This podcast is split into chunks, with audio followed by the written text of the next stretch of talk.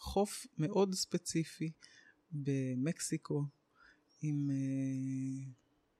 ים טורקיז, חול לבן, לבן, לבן.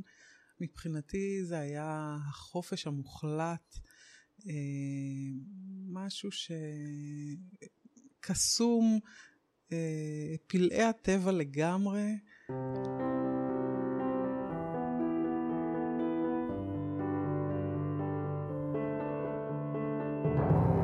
שלום, אני טלי אשר, ואתם על מי רוצה נס, פודקאסט שנועד להכיר לכם מקרוב את החיים לצד התמודדות נפשית.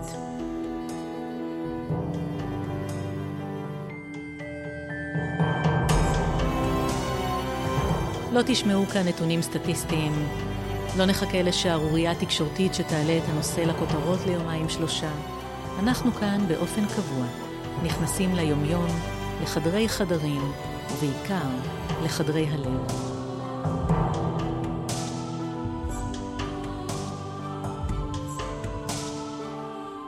שרית סרדה סטרוטינו רגילה בתחקירים.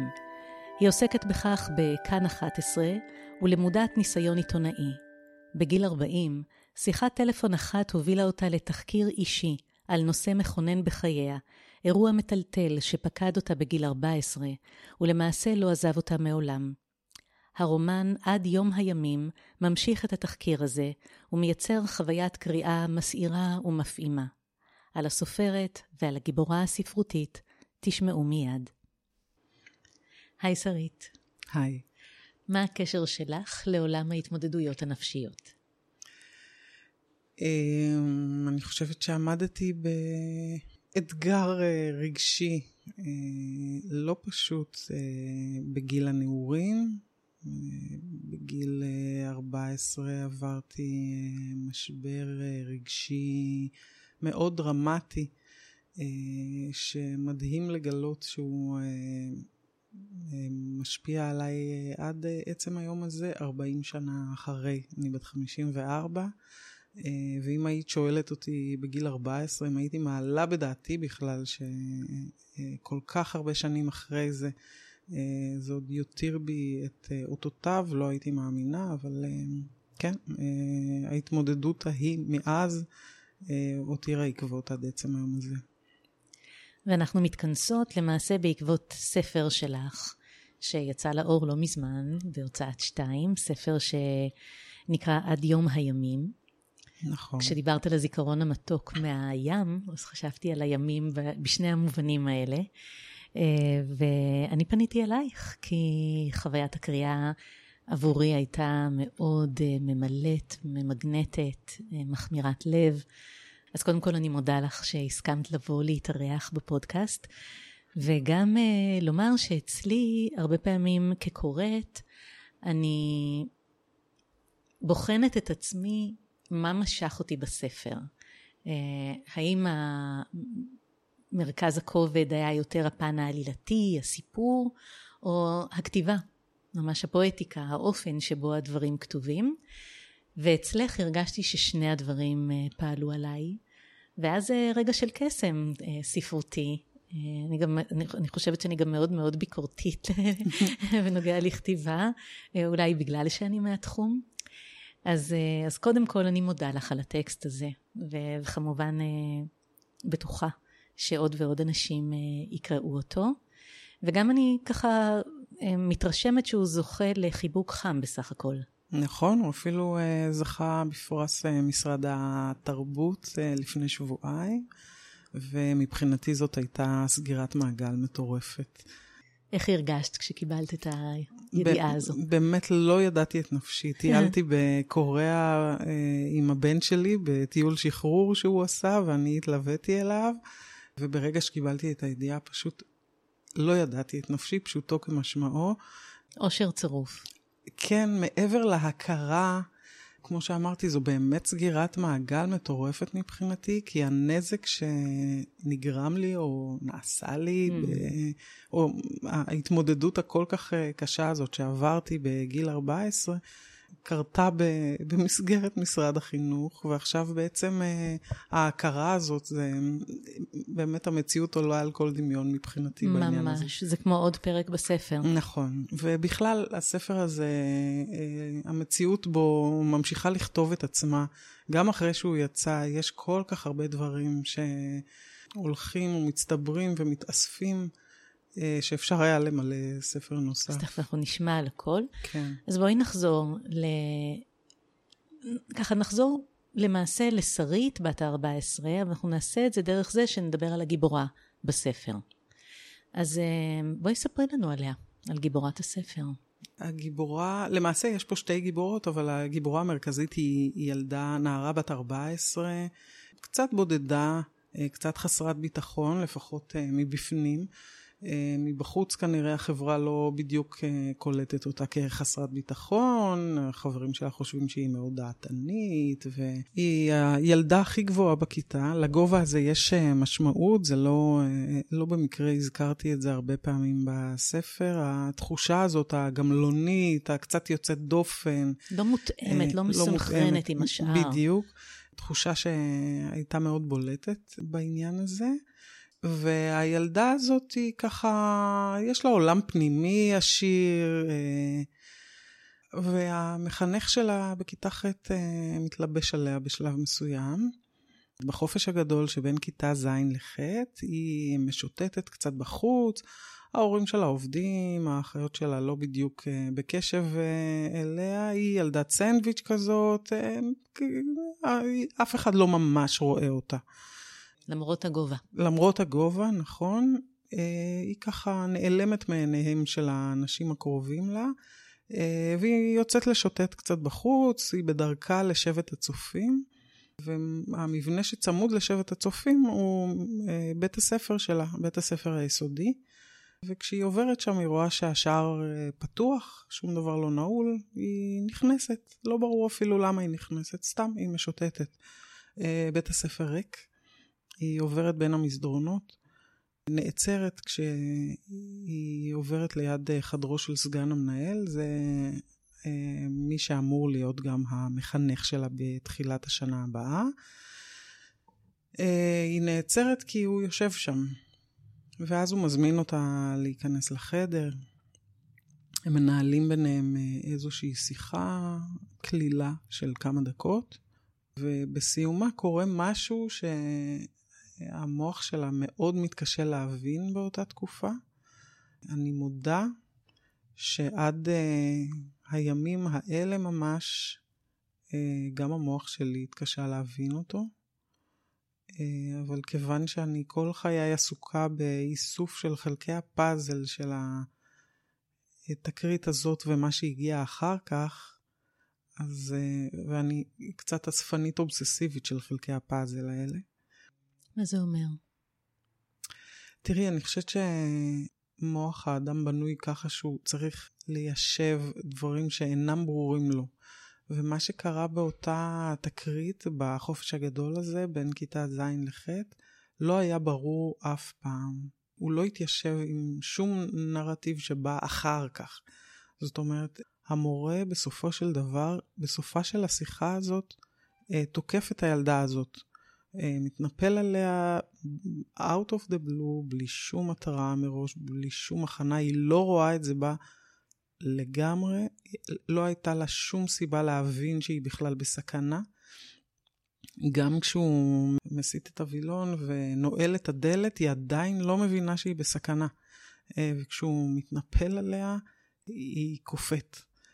וזה באמת מגיע כמו רעם ביום בהיר. אה, בסופו של דבר היא מצליחה, היא מתעשתת ומצליחה להיחלץ והיא נמלטת משם, היא פותחת את הדלת הנעולה ונמלטת משם בריצה.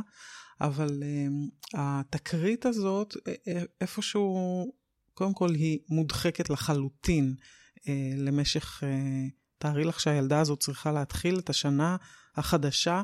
שזה עם, המחנך. עם המחנך החדש הזה, אחרי מה שהוא עשה לה. וכמובן שהנפש לא יכולה להתמודד עם הדבר הזה.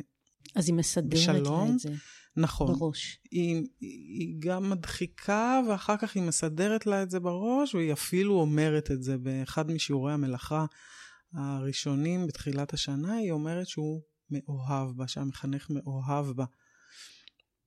ואולי נוסיף שהמחנך הזה מאוד אהוד. מאוד פופולרי, מאוד כריזמטי, אליל התלמידים, איזה כיף לכם שהוא המחנך שלכם, כולם מסתכלים עלינו כאילו אנחנו אה, בני האליל, כי הוא המחנך שלנו, ואיזה מזל יש לכם שאת, סוף הש... שאת אה, השנה האחרונה שלכם בבית הספר היסודי, הוא אה, יחנך אתכם.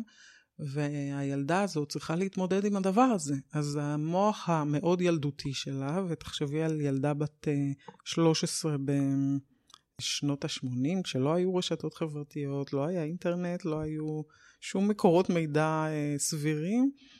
בטח כשהיא בת למשפחה שבה מיומנויות התקשורת הן לא גבוהות, לא מדברים יותר מדי, בטח לא על עניינים שברגש ולא על דברים כאלה בוודאות.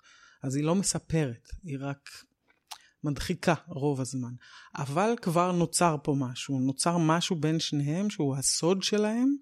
הדבר הזה היה רדום במשך רוב שנת הלימודים, ולקראת סוף השנה המורה הזה מתחיל לטוות את קוריו סביבה.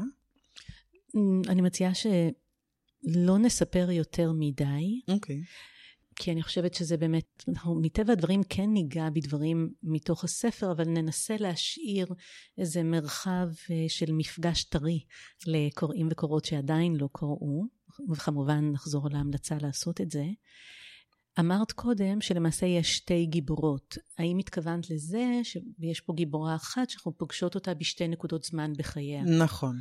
יש פה את הנערה הזאת בת ה-14, ויש את האישה בת ה-41 שהיא uh, צמחה להיות, שהיא כבר uh, uh, נשואה ואם לילדים ויש לה קריירה, אבל... היא חוזרת, היא חוזרת למפגש עם בת ה-14, היא חוזרת לברר. נכון. מה היה שם? נכון, כי בעצם אה, אני חושבת שהחוויה הכל כך מכוננת הזאת של הכמה חודשים האלה, של הקשר הסודי שהתנהל עם המחנך הזה, אה, זאת אה, חוויה שהאישה הזאת חיה בצילה כל חייה. היא כבר לא זוכרת מי היא הייתה לפני שקרה הדבר הזה, ולמעשה היא חיה את כל חייה בצילו של סוד. עד כדי כך שהיא לא יודעת איך חיים ללא סוד. Mm. ואני חושבת שמה שמיוחד בספר הוא שבין הדמות של הנערה הזאת לבין הדמות של האישה, שזורים או שזורות עדויות של האנשים שהקיפו את הנערה הזאת בתקופה ההיא. המדריך בצופים, ומנהלת התיכון, והחברה הטובה, ומהבחינה הזאת אני חושבת ש... כן, אני חושבת שמהבחינה הזאת אפילו אולי ייסדנו איזה ז'אנר חדש בספרות. זה אני חייבת להגיד לך, ש... נגיד על זה עוד מילה, ואז אני אגיד מה, היה, מה הייתה ההשפעה של זה עליי, שלמעשה יש פה ראיון, היא מראיינת, היא תחקירנית, היא מראיינת את הדמויות האלה, אבל שומעים רק צד אחד. נכון. המראיינת שתוקה. המראיינת שתוקה, ומה שקורה זה שאנחנו, הקוראים, הופכים להיות המראיינת. אנחנו שומעים את זה ופתאום זה לא עליה הסיפור, אלא עלינו. עכשיו אנחנו שם במקומה, וכמה שהקול שלה שתוק, כך הווליום שלו עולה. כי אני כקוראת נושאת את דברה. אני עכשיו מחזיקה את מה שהיא הייתה אמורה להגיב, לחשוב, לתמוה. מה גם שלפעמים בתוך העדויות שלהם, את יודעת, יש... אה, זה מעורר התקוממות הרבה פעמים, מה שהם נכון. אומרים, מה שהם, כן, אבל לא, אבל את היית כזאת, או באמת לא, לא חשבנו, לא... ואז את אומרת, לא, זה לא יכול להיות, זה לא יכול להיות, אבל באמת ככה שמעתם, ואפשר להבין מה היא שואלת מתוך התשובות. כי זה לא איזה מונולוג מתגלגל, אלא הם מגיבים, אז את יכולה למלא את הפערים ולהבין מה היא שאלה, מה היא אמרה. אז זה קודם כל, זה חזק, זה יפהפה. לא יודעת איך זה נבט מתוכך. אז פה אני מוכרחה לתת קרדיט למירי רוזובסקי, העורכת שלי, שזה היה הרעיון שלה. למעשה, אני בחיי המקצועיים אה, תחקירנית. אני עיתונאית 200 אה, שנה בערך, באמת מאז שהייתי בת 14, הייתי עיתונאית במעריב לנוער ובעיתון של הצופים, ואחר כך בצבא, ומאז ומעולם הייתי עיתונאית. הכי הפוך מלשמור סוד. נכון, נכון, נכון. אצלי בפנים אה, הסוד היה, הלך והתנפח, אבל בחוץ אה, משהו אחר לחלוטין. ובשנים האחרונות אני תחקירנית בטלוויזיה, בכל מיני תוכניות בכאן 11.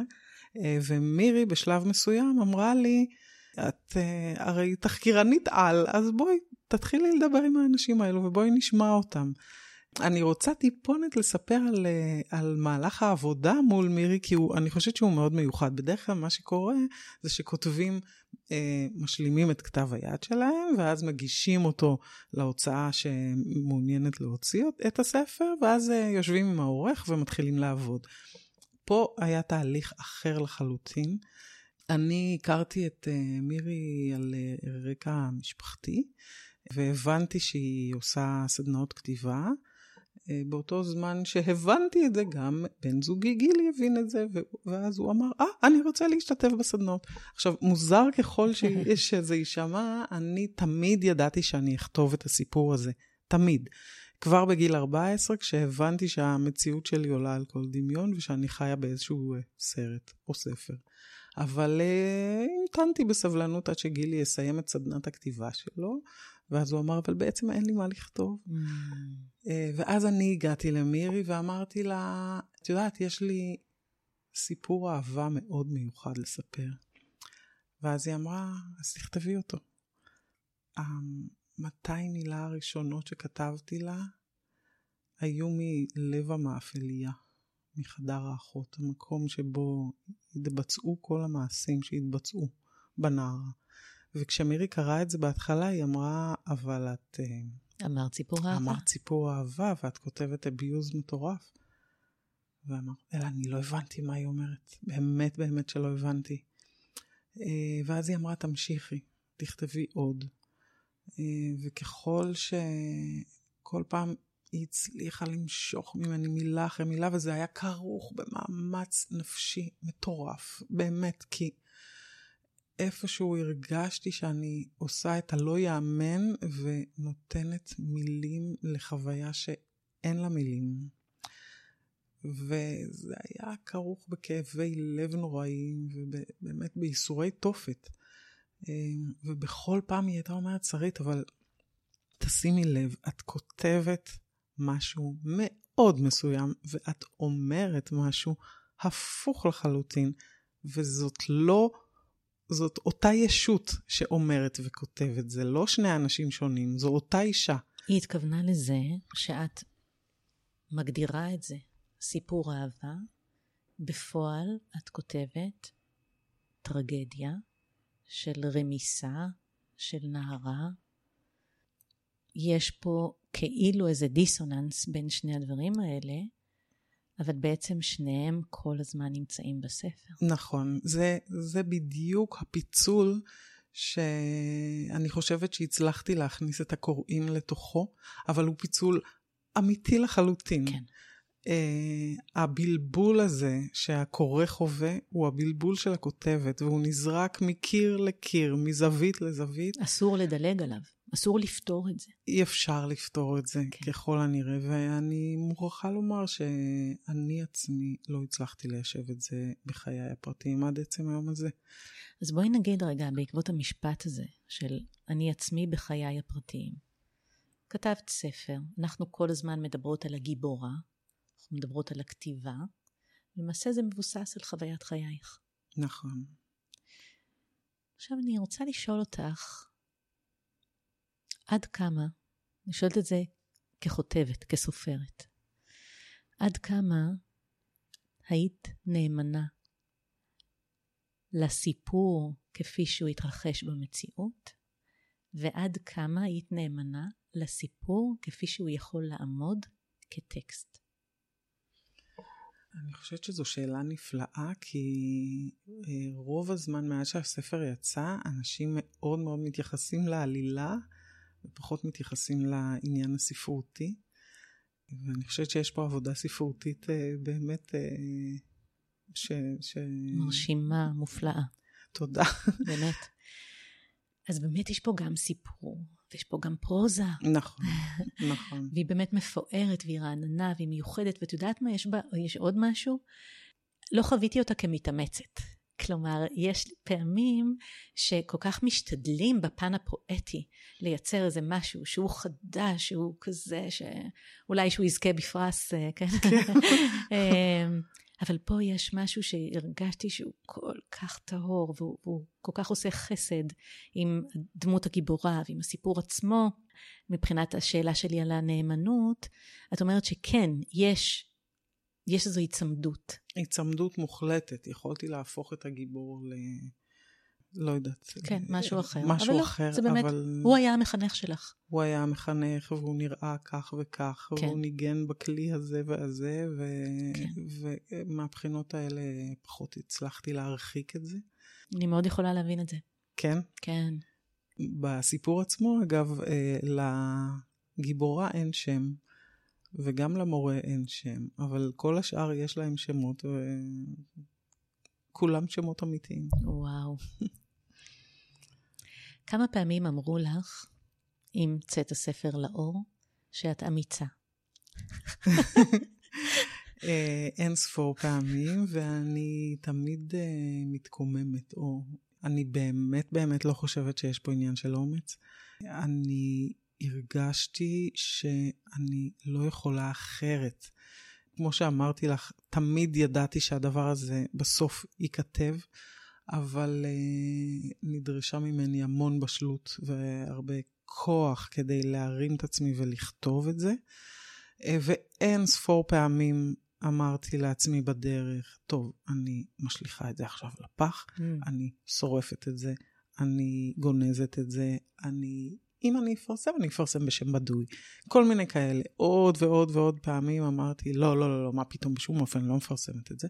אבל כל הזמן המשכתי לכתוב, וגם כשנעצרתי ולכאורה נרדמתי, אז מירי המשיכה בסבלנות אין קץ ובעיקשות שאין כדוגמתה אה, להוציא את זה ממני. אה, וכשזכיתי בפרס, אז אמרתי לה, זה לא היה קורה בלעדייך. אז היא אמרה, אני רק אפשרתי לך את המרחב הבטוח לעשות את זה. נהדרת, מירי. אז קודם כל אנחנו כן. נפרוס מכאן דרישת שלום חמה למירי היקרה, ואני מאוד uh, מזדהה עם התגובה, ש... עם התגובה שלך לתגובה הזאת. Uh, אני מאוד לא אוהבת שאומרים לי איזה אומץ על דברים uh, לכאורה חשופים שאני כותבת. Uh, אני חושבת שזה יותר מעיד על המגיבים מאשר עליי או על הטקסט, ומעיד על... Uh, נורמות חברתיות מסוימות, או, או הרחקות שאנשים עושים. אומץ תמיד נשמע לי, נשמעת לי תגובה מחשידה. מאחורי אומץ עומד, אם ככה מגיבים לזה, עומד משהו אחר לגמרי. כן. מתי אני אמיצה? כשמישהו, בהקשרים בירוקרטיים, מישהו מעז לומר לי משהו ואני עומדת מולו, אז אני אומרת, וואו, היית אמיצה היום, טלי. אמ, אבל אה, ודאי לא, ב, לא לגבי התכנים האלה. כן מעניין אותי, כשאת אומרת לא יכולתי אחרת, בכל זאת משהו קרה בנקודת הזמן הזו, בתקופה שבה זה יצא מן הכוח אל הפועל, מהידיעה שתכתבי לכך שבאמת התחלת לכתוב. אז האם את יודעת ל- לשים את האצבע על מה קרה שם? ב... איך זה התחיל? כן, מה, מה, מה קרה שהרעיון, הכמיהה, כן. או הידיעה שתכתבי, תורגמה למעשה? כן, הייתה נקודת זמן מאוד מאוד ספציפית, אה, שלמעשה הספר אה, נפתח בה. אה, הוא נפתח בשיחת טלפון שהאישה מנהלת עם המורה עשרות שנים אחרי, אחרי שהקשר ביניהם נותק. שיחת הטלפון הזאת התקיימה באמת, והוא היה כנראה מאוד מבוהל הוא היה מאוד מאוד תוקפני בשיחת הטלפון הזאת, והאישה לא בדיוק מבינה למה הוא אה, מדבר ככה, כי השיחה האחרונה ביניהם, 30 שנה לפני, התנהלה בטונים אחרים לגמרי, אה, והיא מבחינתה קפאה בזמן. והוא שואל אותה, הוא ממש נובח עליה, מה את רוצה? מה את רוצה? והיא לא לגמרי יודעת מה היא רוצה, עד שהיא מצליחה להוציא מעצמה את המשפט, אה, רציתי לפגוש אותך. אה, והוא אומר לה, אני לא יודע למי זה יעשה טוב, ומנפנף אותה. והרבה פעמים אני חושבת שאלמלא התגובה הזאת, מאוד יכול להיות שהספר הזה לא היה, לא היה יוצא לפועל ולא היה נכתב. אם הוא היה קצת מלטף לה את הפצע ואומר לה, תשמעי, אהבתי אותך, אבל זה לא יכול לקרות. החוזה השתוק היה נשאר. נכון. הברית הזאת של כן. השתיקה, של ההסתרה. אבל מה גרם לך להתקשר?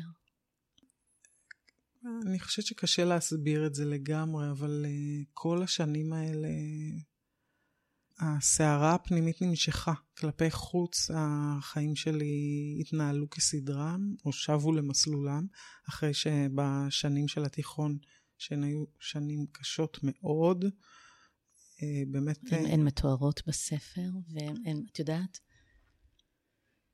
כמעט uh, יותר קשות מהתקיפה. אני חושבת שהייתה פה טראומה על טראומה. כן. אה, גם כל התגובה של הסביבה, אה, שהייתה קשה לא פחות ממה ש... מהמעשים שנעשו בילדה הזאת. ובסופו וה... של דבר הצורך של הילדה הזאת לרדת למחתרת, כי שום הרגש שלה לא היה לגיטימי. אי אפשר, היא לא יכלה להשמיע את הנרטיב שלה. היא לא זכתה לתיקוף מאף אחד. מאף אחד. אה, התחושה הפנימית שלה, שהמורה בעצם אה, אהב אותה, אוהב אותה, אה, אי אפשר היה להשמיע אותה יותר בקול רם, כי אף אחד לא הצליח לקבל את זה. לכולם היה קשה לשמוע שהנתקפת או הנפגעת מאוהבת בפוגע. אה, זה לא עלה על דעתם וזה לא הסתדר לאף אחד בראש. אה, והיא נאלצה לרדת למחתרת עם התחושות האלה. אבל החורבן היה אדיר. אה, לכאורה, אבל החיים שבו למסלולם, ובאמת מדובר באישה לגמרי נורמטיבית, שמנהלת חיים טובים, ויש לה בן זוג מקסים, ושני ילדים, ועבודה נהדרת, והכל טוב. אבל מתחת לפני השטח יש סערות uh, uh, ויש עולם uh, מחתרתי נסתר מהעין שלא מפסיק לבעבע. שאף אחד לא יודע עליו? ואף אחד לא יודע עליו. בן הזוג שלך הכיר את הסיפור הזה? כן, די מתחילת הקשר סיפרתי לו. לא הרגשתי שדווקא ממנו אני יכולה להסתיר את זה.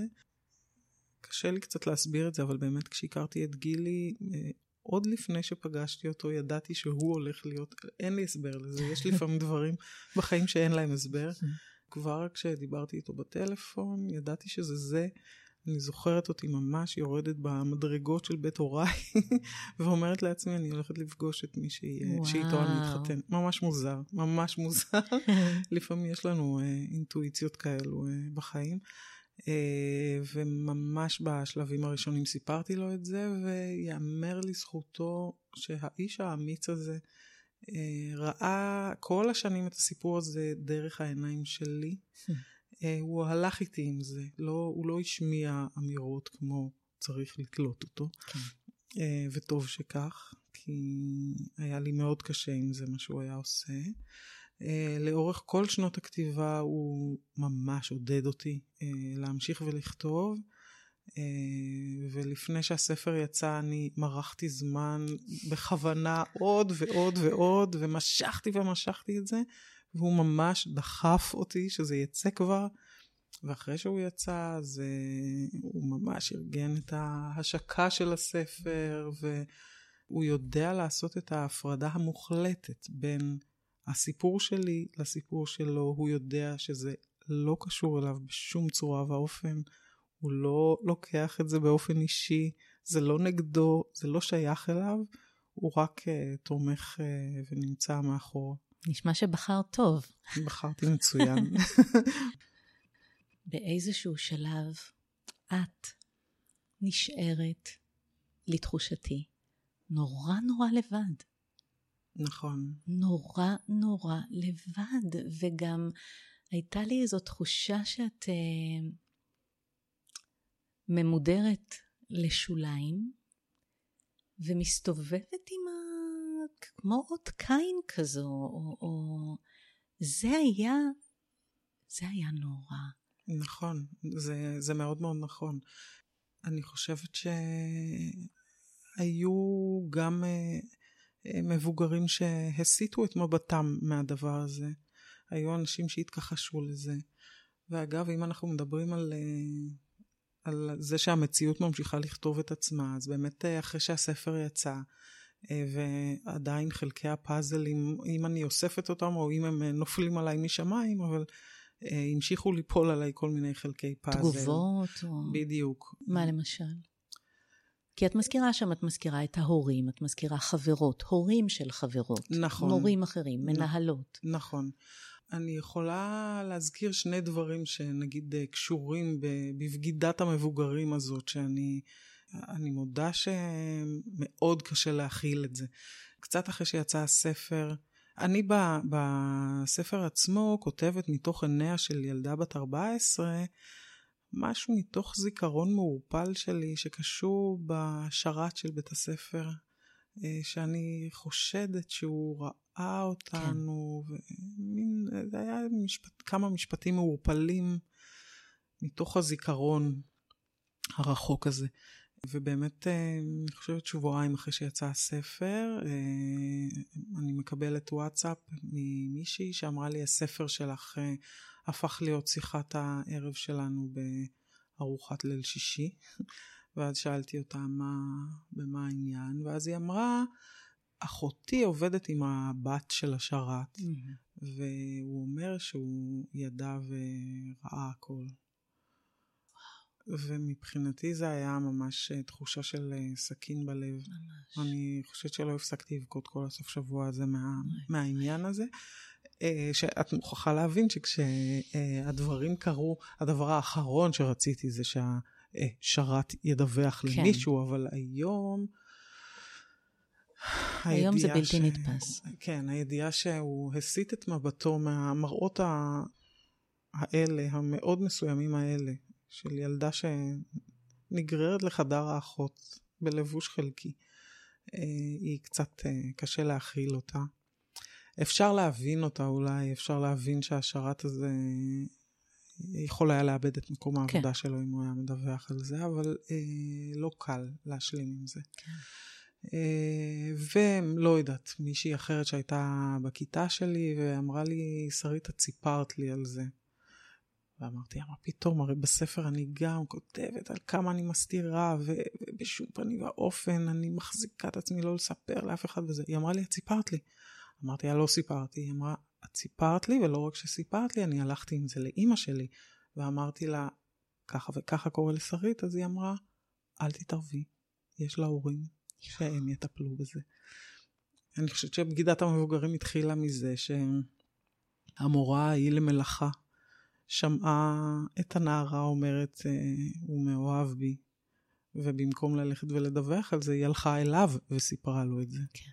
אה, אז משם זה התחיל. אני חושבת שאפשר היה להציל אותי בהרבה תחנות בדרך, ו... ואף אחד לא עשה את זה. איך הצלת את עצמך? לימים. בשלב מסוים הגעתי למרכז לסיוע, אני גם כותבת על זה בספר. אה, זה היה אה, בדיוק נקודת הזמן שבה התחלתי לכתוב את הספר. אה, מירי ממש הזכירה לי לפני כמה ימים את הפגישה הראשונה שלנו על הספר, היא אמרה, חזרת מהמרכז לסיוע mm-hmm. ובכית ו- וסיפרת.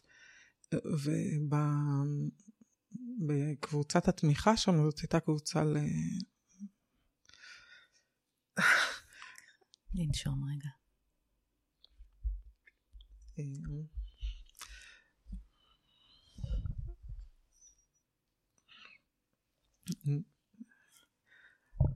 שנייה, אני אאסוף את עצמי.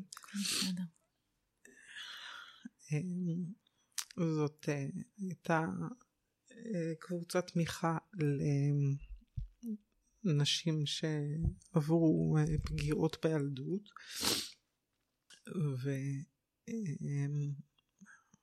היו שם הרבה נשים שבאמת היו תלושות ואבודות. אה, ואני חושבת שבאמת רק אני ישבתי mm. שם כאילו יצאתי מערוץ החיים הטובים.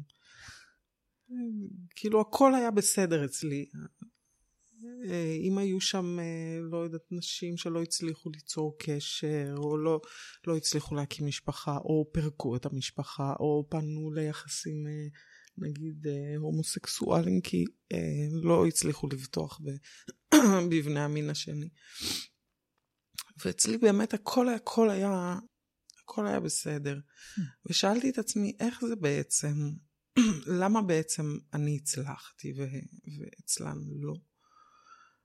ואני חושבת שיש פה גם אה, סוג של אה, נקודת אור בעניין הזה, של באמת לא הכל רע פה, כי הנערה הזאת חוותה משהו, שתחושה כל כך עילאית, שכל כך אה, הגנה עליה.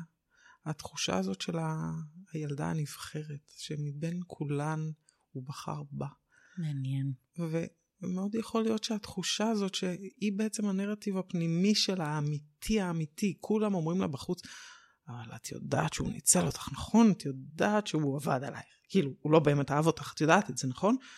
ולא, היא לא יודעת. היא יודעת בפנים שהוא אהב אותה.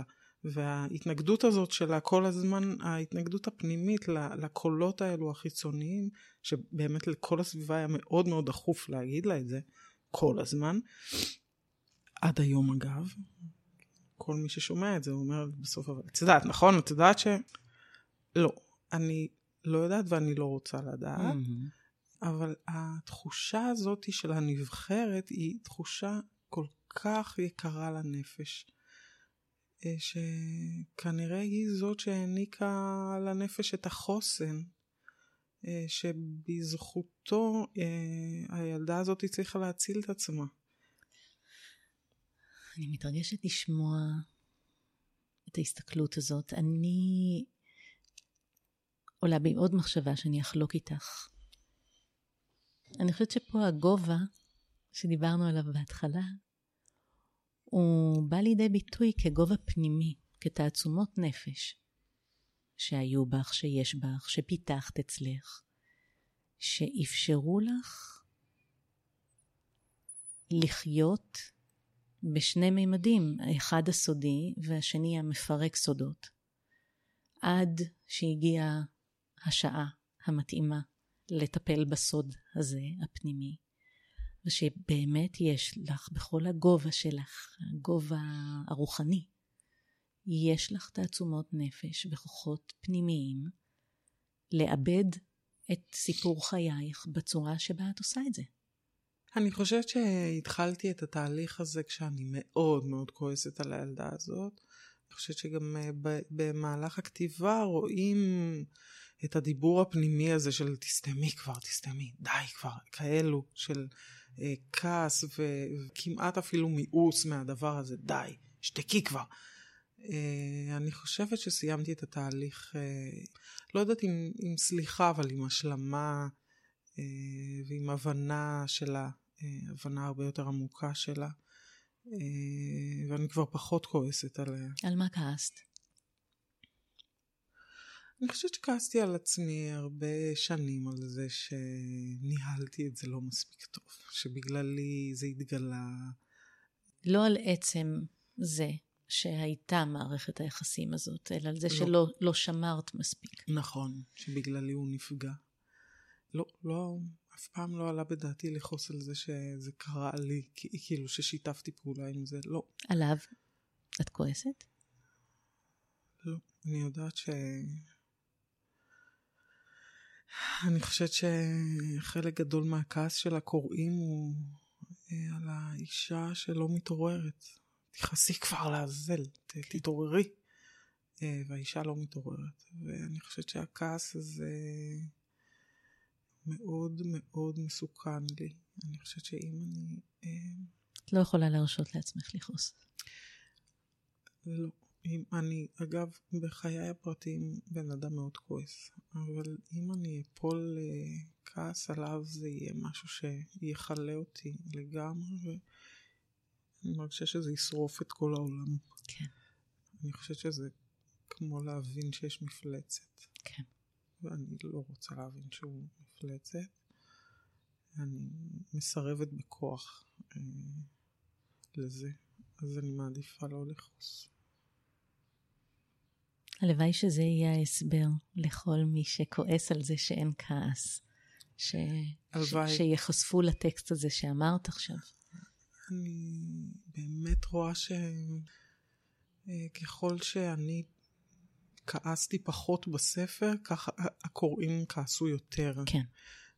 ויש גם, יש הרבה דברים שמכעיסים את הקורא בספר הזה. יש, יש פרק אחד שהוא פרק של שתי שורות, ש, שנמצא איפשהו במהלך הספר ואומר, אילו רק יכלה לומר לו אה, אה, מילה אחת ויחידה אחרי כל השנים הארוכות והמפרכות האלו, לומר לו מילה אחת ויחידה, הייתה אומרת, תחזור.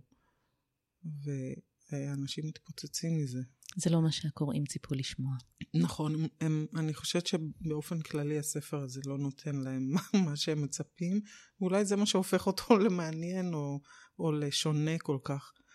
אה, הם מצפים שאני ארגיש מה שהם מרגישים, אבל אה, זה לא קורה לאורך כל הספר. בסופו של דבר, אה, אני אפילו מבקשת ממנו סליחה. ואני יודעת שיש אנשים שמאוד מאוד אה, כועסים בגלל זה. שמעת ממנו אחרי שהספר יצא לאור? לא. לא, אה, אם אנחנו מדברים על איסוף חלקי הפאזל, אז אני חושבת שזה החלק המשמעותי מכולם, אבל אני לא מאמינה שזה יקרה. כן.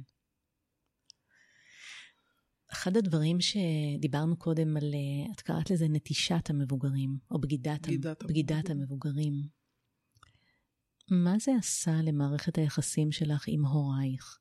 את תיארת קודם שזה לא היה בית מדבר במיוחד. אני חושבת, דרך אגב, זה גם תקופה כזו. נכון. זה לא, זה לא רק הבית הספציפי שלך. אבל יש שם עוד משהו, ברגע מסוים, אחת מחברותייך אומרת משהו על זה שבמשפחה חזקה יותר, נכון. אולי היו נלחמים, נאבקים, גורמים למשהו, וכאילו הורייך מצטיירים כ... כ לא יודעת אם כחלשים יותר, או, או פחות משפיעים, פחות דומיננטיים. אז, אה, אז גם בהקשר הזה, מה זה עשה למערכת היחסים עם ההורים שלך? תראי, אני חושבת שלאורך שנים, שלא לומר עד אה, שיצא הספר, אה, הכעס שלי הופנה כלפיהם, לא כלפיו, אם אנחנו בענייני כעס. אני מאוד כעסתי עליהם, ולא הצלחתי לצאת מראיית העולם של הבת 14. אה, למרות שאימא שואלת אותי, אז אה, אני כאימא לילדה, אה, זה הדבר האחרון שהייתי מאחלת לה. אני חושבת שהקשר שלנו התערער מאוד מאז ולא חזר להיות מה שהוא היה. בכלל, זה, זאת פרשה שהטילה צל אה, על כל המשפחה שלנו, גם אם בעצם הפרשה הזאת לא דוברה מאז 1984 כשהעניין התפוצץ. לא נאמרה יותר אף מילה מאז. אבל אה, ההורים שלי באמת אה, אנשים מאוד אה, עדינים, לא יודעת אם חלשים זאת המילה, אבל מאוד אה, מופנמים, עדינים, לא... במובנים מסוימים הם, אה, הם הגנו עליי בכך שהם לא פנו למשטרה ולכן גם לא נפתח תיק נגדו והוא לא נענש מעולם. אה, הם בחרו אה, לסגור את זה בשקט ולא רצו להגיש תלונה מתוך רצון שאף אחד לא יחקור אותי או יבדוק אותי או אני לא יודעת מה. עברתי לתיכון אחר, אה, והוא הפסיק לעבוד בבית הספר היסודי הזה. אחר כך הוא המשיך לעבוד אה, בבית ספר אחר וטיפס בסולם הדרגות. במערכת החינוך. והגיע להיות עד אה, נשיא ארגון המורים. מאוד רציתי שתקראי קטע, אז בואי נשמע קטע מתוך הריאיון שהגיבורה מקיימת עם אימא שלה. את רצינית? מה? אחרי 40 שנה? לא הייתי מעלה בדעתי שזה עוד מעסיק אותך. אפילו חשבתי לעצמי ששכחת מזה לגמרי. כן, חשבתי ששכחת הכל. כי אף פעם לא דיברת על זה יותר. זה קצת מפתיע אותי האמת. אבל יש לך חיים כל כך טובים עכשיו, בעל כזה נהדר, וילדים כאלה מקסימים, ובית יפה. למה את צריכה את זה עכשיו בכלל? למה את תמיד אוהבת לחטט בפצעים, למה? אני לא כועסת, מה פתאום כועסת? נראה לך שאני כועסת? פשוט כואב לי לשמוע שאת עוד מתעסקת בזה. אם כבר, נראה לי שאת כועסת. לא הייתי מאמינה בחיי. אבל את נורא מצחיקה, ברור שהיינו צריכים להפסיק את זה. אה, זה לא ברור לך? גם עכשיו זה לא ברור לך? את רצינית? את היית נותנת לבת שלך לנהל קשר כזה? תגידי את האמת, יש איזשהו סיכוי בעולם שהיית יודעת שהבת שלך נפגשת עם המחנך שלה והיית מאפשרת לה להמשיך עם זה? נו, בבקשה. אם את לא היית מרשה לבת שלך, למה נדמה לך שאנחנו כן היינו צריכים לאפשר דבר כזה? בטח, בטח. כי מה? כי את שונה ממנה? מה זה השטויות האלה באמת? תראי לי אימא אחת בעולם שהייתה מרשה לדבר כזה להימשך. אחת, אחת. את רצינית? את רצינית? קצת מפתיע אותי שאחרי כמעט 40 שנה את מדברת כאילו את עדיין בת 14. לא, זה קצת שוק בשבילי, באמת. גם ככה אכלתי את הלב במשך שנים, שהדבר הזה קרה לנו מתחת לאף ולא ראינו שום דבר. את מתארת לעצמך בכלל מה אבא ואני הרגשנו? מה עבר עלינו? אבל מי בכלל ידע אז שדברים כאלה יכולים לקרות? לא העלינו בדעתנו דבר כזה. מורה, סגן מנהל, מחנך. אני לא מתרגזת. אני לא מתרגזת, אני אומרת לך. את יודעת מה? כן, אני כן מתרגזת. אנחנו שמחנו עליו. איש חינוך, איש חינוך. את יודעת איך בזמננו אנשים התייחסו למורה, למחנך? בהדרת כבוד, בחרדת קודש. איך יכולנו בכלל להעלות על הדעת שזה מה שהוא יעשה לך, המנוול? אנחנו נתנו בו אמון, לא חשדנו בשום דבר, כי מי שלא רגיל לשקר גם לא מעלה על דעתו שמשקרים לו. את יודעת מי חשדן? אדם שמשקר בעצמו. תלמדי לך כלל בחיים.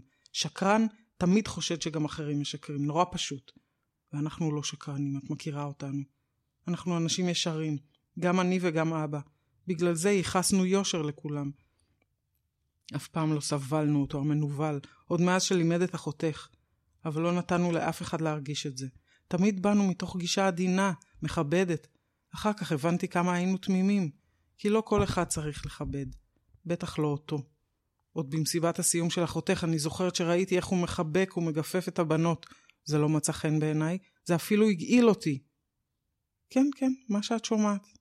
אז אני אומרת לך, זה מה שהוא עשה. מה זאת אומרת איך אני זוכרת? הנה, עובדה שאני זוכרת את זה עד היום. לפעמים יש פרטים שנתקעים לבן אדם בראש ולא נמחקים. אבל בזמנו הכל היה אחרת, לא היה כל המיטו הזה. אנשים לא דיברו, גם אם ראינו, לא דיברנו עם אף אחד. אולי אם היינו מדברים אז, זה לא היה מגיע למה שהגיע איתך. דבר כזה, מי היה מאמין? איך הוא לא התבייש? מה בדיוק הוא חשב לעצמו? היום, כשאת אישה מבוגרת ואימא בעצמך, את לא חושבת שהוא היה מופרע? איש חולה? ככה מתנהג בן אדם נורמלי? מתעסק עם ילדה בת 14? הייתי ילדה כל כך טובה, תלמידה טובה, עשית כל מה שביקשנו ממך. אף פעם לא שיקרת לנו, תמיד סיפרת הכל. אז האמנו לכל מה שאמרת לנו. כשאמרת שאת הולכת לצופים, היינו בטוחים שאת הולכת לצופים. כשאמרת שאת הולכת למשמע, נו החברה שלך ששכחתי את שמה. איזו סיבה הייתה לנו לא להאמין לך? איך יכולנו לדעת שאת בעצם הולכת אליו? היינו עסוקים בעבודה, בבית. את יודעת כמה אבא ואני עבדנו קשה. ואת, לא נתת לנו שום סימן שיש איתך בעיה. לא ראינו עלייך שום דבר. מה פתאום מאשימה אותך? אני לא מאשימה אותך. גם אז לא האשמנו אותך. למה את אומרת את זה? אי פעם האשמתי אותך במשהו? אני? את בטוחה? לא האשמתי אותך. את היית רק ילדה, האשמתי אותו. הוא היה המבוגר האחראי. אולי כעסתי ששיקרת, זה כן. אבל מה זה משנה בכלל היום? הייתי חייבת להציל אותך מהמלטעות שלו, את לא מבינה? מה רצית, שאפקיר אותך לידיים המטונפות שלו? איזו דרך יותר טובה את מכירה? זה כמו ללכת על שברי זכוכית ברגליים יחפות. יש דרך לא להיחתך? יש דרך כזאת? תגידי לי. אבל מה לעזאזל יכולתי לעשות כשמתמוטט על מישהו בניין וצריך לחלץ אותו מבין ההריסות? לפעמים גם גורמים לו שבר כדי להוציא אותו משם בחיים. איך יכולתי לחלץ אותך מזה מבלי שיגרם לך שבר? להגיד לך את האמת שהוא לא אוהב אותך אלא רק מנצל אותך? או לשקר שהוא כן אוהב אותך ואתם בכלל רומאו ויוליה, אבל בכל זאת זה חייב להיפסק. כך או כך היה נגרם לך שבר. ברגל ימין או ברגל שמאל, בקרסול או בברך, לא הייתה שום דרך לחלץ אותך מזה, מבלי שיהיה פה שבר. אבל למה את בוכה עכשיו? איך את מקריאה, שרית? קצת שחקנית. וואו. אני חושבת על אה, שברי הזכוכיות, ושאי אפשר לא להיחתך, ועל איך שאת מתארת את החיים השלמים. ובעצם אה, יש כאן אה, איזושהי אמירה, אני חושבת, שיש דברים שאי אפשר להחלים מהם, ולצד זה יש חיים שלמים, שלצד ההחלמה המתמשכת הזאת הם נבנים, והם מיטיבים, יש בהם הרבה הרבה חסד, אה, ומחזיקים את שני הדברים בו זמנית. נכון, אני חושבת שאם חושבים על זה במונחי נס, אז זה, זה לגמרי הנס שלי. אבל את לא יכולה להקדים את השאלה האחרונה, אני צריכה לנסח אותה קודם שרית, את ממש מקלקלת את כללי ה setting פה. כללי הפורמט. בדיוק, אז אני אשאל אותך אה, ככה ספונטנית, אה, איזה נס יש בחיים שלך, שרית? העובדה שהצלחתי לקום מן האפר והעפר האלה, אה, ולבנות את חיי, ובאמת באמת יש לי חיים טובים, יש לי משפחה נהדרת, אה, יש לי בן זוג נפלא וילדים מקסימים. בחיי המקצועיים אני מאוד מאוד אוהבת את מה שאני עושה. אז, אז מבחינתי זה נס. ואם אנחנו חושבים על נס נוסף, אז עצם הוצאת הספר הזה בסופו של דבר, אני חושבת שכמעט עשיתי את, ה, את הבלתי ייאמן והצלחתי uh, לתת מילים לכל הדבר הזה. לאיזה נס את עוד מייחדת?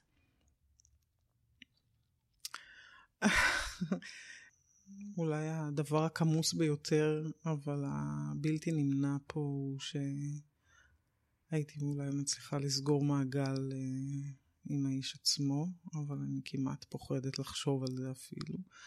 אה, מדברים היום הרבה על אה, תהליכים של אה, צדק מאחה. יכול להיות שזה היה עושה חסד גם איתו, לא רק איתי. אני לפעמים חושבת לעצמי מה הוא חושב לעצמו, וכמה ואם זה רובץ עליו. ומאוד יכול להיות שזה היה עוזר לא רק לי.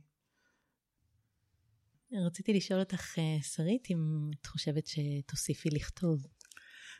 העשר שנים הכל כך מפרכות האלו אה, נתנו לי את התחושה שאני בחיים לא אחזור לסיוט הזה, אבל בשבועות האחרונים התגלגל לפתחי איזשהו סיפור ש... שאמרתי, וואו, זה באמת חומר ל... לספר הבא. אה, גם הוא עוסק בפגיעה מינית. אני בטוחה אה, שתכתבי. כן. אין לי ספק, אין לי ספק, אין לי ספק. תודה רבה, שרית. תודה לך, תודה שהזמנת, תודה שקראת ותודה שהקשבת. תודה גדולה לשרית סרדס טרוטינו. תודה לצחי אשר, שאחראי על הסאונד ובאופן כללי על האהבה בחיי. תודה לכם ולכן על החיבוק החם שאנחנו זוכים לו. מי רוצה נס נמצא בכל אפליקציות הפודקאסטים, ספוטיפיי, iTunes, גוגל פודקאסט או כל אפליקציה אחרת. אפשר למצוא את כל הפרקים גם באתר שלי, taliasher.com, ולעקוב אחריי בפייסבוק. כדי להתארח בפודקאסט, להגיב או להמליץ על מישהו אחר, שילחו לי הודעה באתר. ועד הפעם הבאה, שיהיה לכם ולכן כמה שיותר נס.